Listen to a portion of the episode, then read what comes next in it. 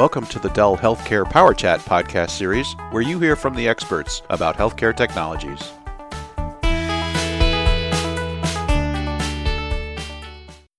Hello, everyone. Bruce Hall here, and welcome to another Dell EMC Healthcare Power Chat.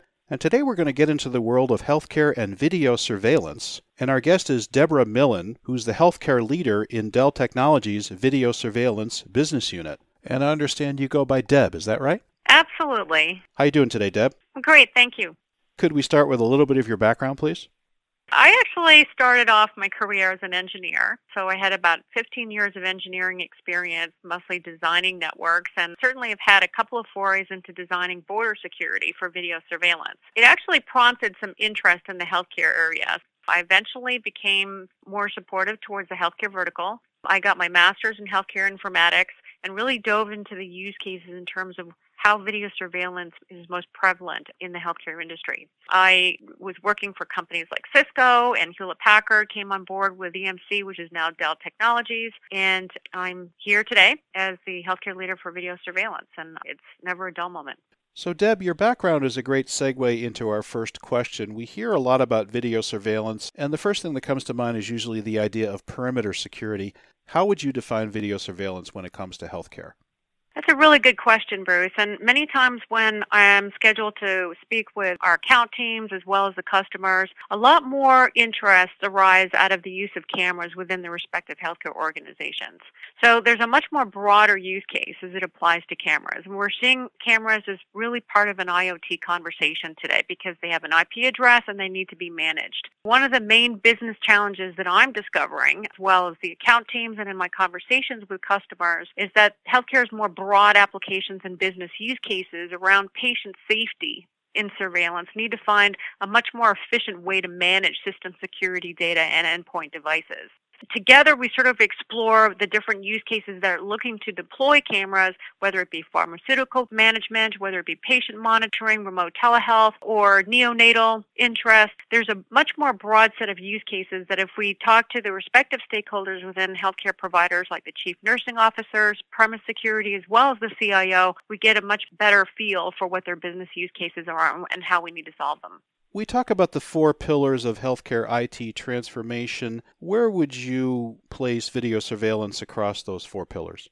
Most people typically see video surveillance as part of a connected health um, pillar discipline, but truthfully, I see it spanning across all four of our pillars.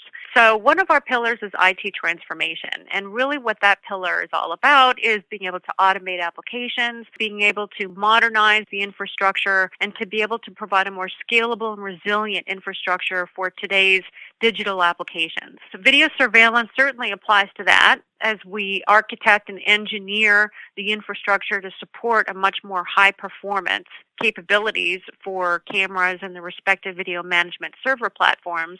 But we're also taking note that we're shifting more from physical to digital evidence. And IP camera adoption has become a newer replacement mechanism for the older analog cameras. And the, the technology for cameras going up to 4K has much more in-depth capabilities with the pixel recognition and things of that nature.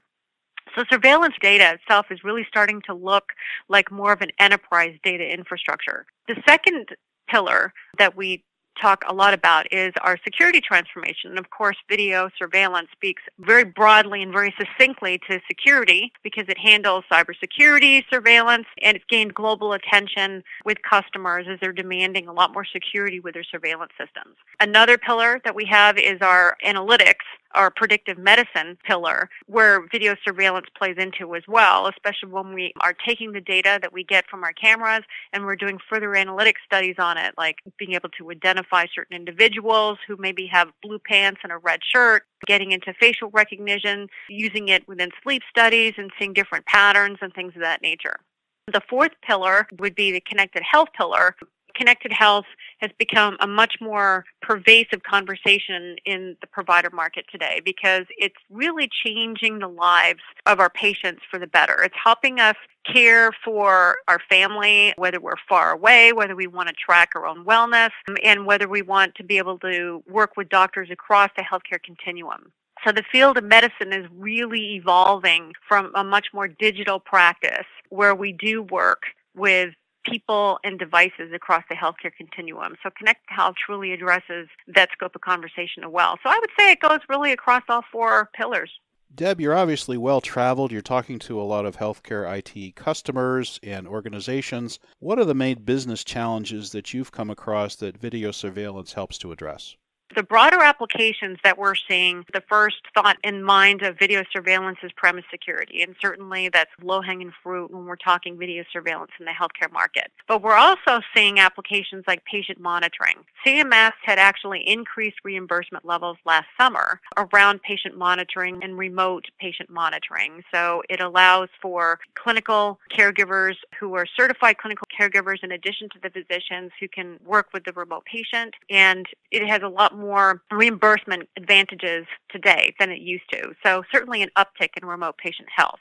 We're seeing cameras being used in surgical procedure monitoring, where they're using those videos for educating their medical students. And unfortunately, while it's still a litigious world, some of those videos are being used for retention for those matters as well. But there's also a, a really great use case when you're working with hospitals that are tied to university medical schools to help with that surgical procedure monitoring.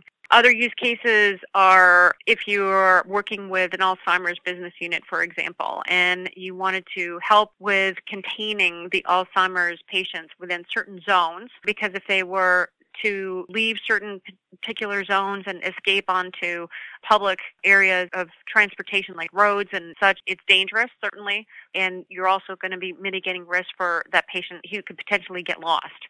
Another and sort of very similar use cases with NICU, making sure that babies do not exceed the space between mother and baby. So in tandem used with the mother's RFID wristband, leveraging cameras in tandem with door locks. So if the baby should escape out of a particular zone, then we can use an in tandem door lock system and prevent the baby from being abducted. So certainly a good conversation to be had with overall baby abduction programs. Another use case we're seeing, Bruce, is around pharmaceutical management, particularly with behavioral management practices. There are certain individuals who are authorized to dispense medicine. And so having a camera on that particular area improves the security around the dispensing of that medicine. But in general, speaking terms for pharmaceutical management, whether it's behavioral health or whether it's a broad practice hospital, medicines that are being used for patients in house have to be monitored on a routine basis anyway. Again, we don't want those medicines going into the wrong hands. So great practice there for surveillance. Another use case would be around sleep studies, and I'd mentioned that as well. In tandem with hooking a patient up with telemetry devices to monitor their brain waves as well as their heart rates, they're also using video for multi purposes. Number one is to see how long the patient is actually awake during the course of the night, whether they're shifting a lot, which could pose into other health concerns, whether they're in pain because of the new technology with cameras and the higher pixel demand, we can now have a greater sense of facial recognition. So if the patient is experiencing discomfort throughout the night, we have that feedback with the retained video. So there's a plethora of use cases that we bring to the table to discuss how we can improve the efficiency of not only their workforce, particularly with nursing, and there is still quite an ongoing nursing shortage today. And if we can adopt a more patient monitoring type of solution to augment the clinical staff on the nursing force and controlled maybe by a central command control where we can alert nurses if a patient is trying to get out of the bed. And oftentimes the alarms in the bed trigger erroneously. So having a tied-in camera that also, by the way, we have a great partnership with Genetec, who produces a software that blurs the identity of patient. We can apply patient monitoring within the rooms once the patient is admitted to monitor their overall safety. So when we have erroneous alarms going off in a bed, we can also tie it with a camera and making sure they're not getting up and walking around unattended. So a huge value on implementing sort of an overall patient fall reduction program. Deb, that's a plethora of really interesting use cases around video surveillance. What would you say is the one key point that's helping to drive home business value for video surveillance? Well, we look at how hospitals have evolved over the course of the last decade. There's a lot of mergers and acquisitions going on. Hospitals are acquiring brick and mortar clinics. The brick and mortars are still prevalent for maybe cardiovascular institutes or oncology institutes. So the point I'm making is that from a geographic perspective, healthcare systems can become quite dispersed and disparate what we bring to the table is we're working to bring really simplicity as well as scalability and central management to surveillance and healthcare. So our customers can focus on patient experience. They can focus on patient safety and overall improve patient outcomes. That's probably one of the most highly stressed points that any technology vendor can bring to a healthcare provider is to be able to have a say on how they improve patient outcomes while greatly reducing their risk, certainly, and increasing compliance. This concludes part one of our podcast. Check back for part two, where Deb explains how all the unstructured data created by video surveillance is stored, managed, and often siloed today. Dell's solutions for video surveillance, starting with Dell's software defined hyperconverged video surveillance platform that manages video from edge to cloud, as well as solutions from UDS, VMware, and Dell's exhaustive lab certification against leading video surveillance systems. Deb also explains where to find more information and offers her final thoughts.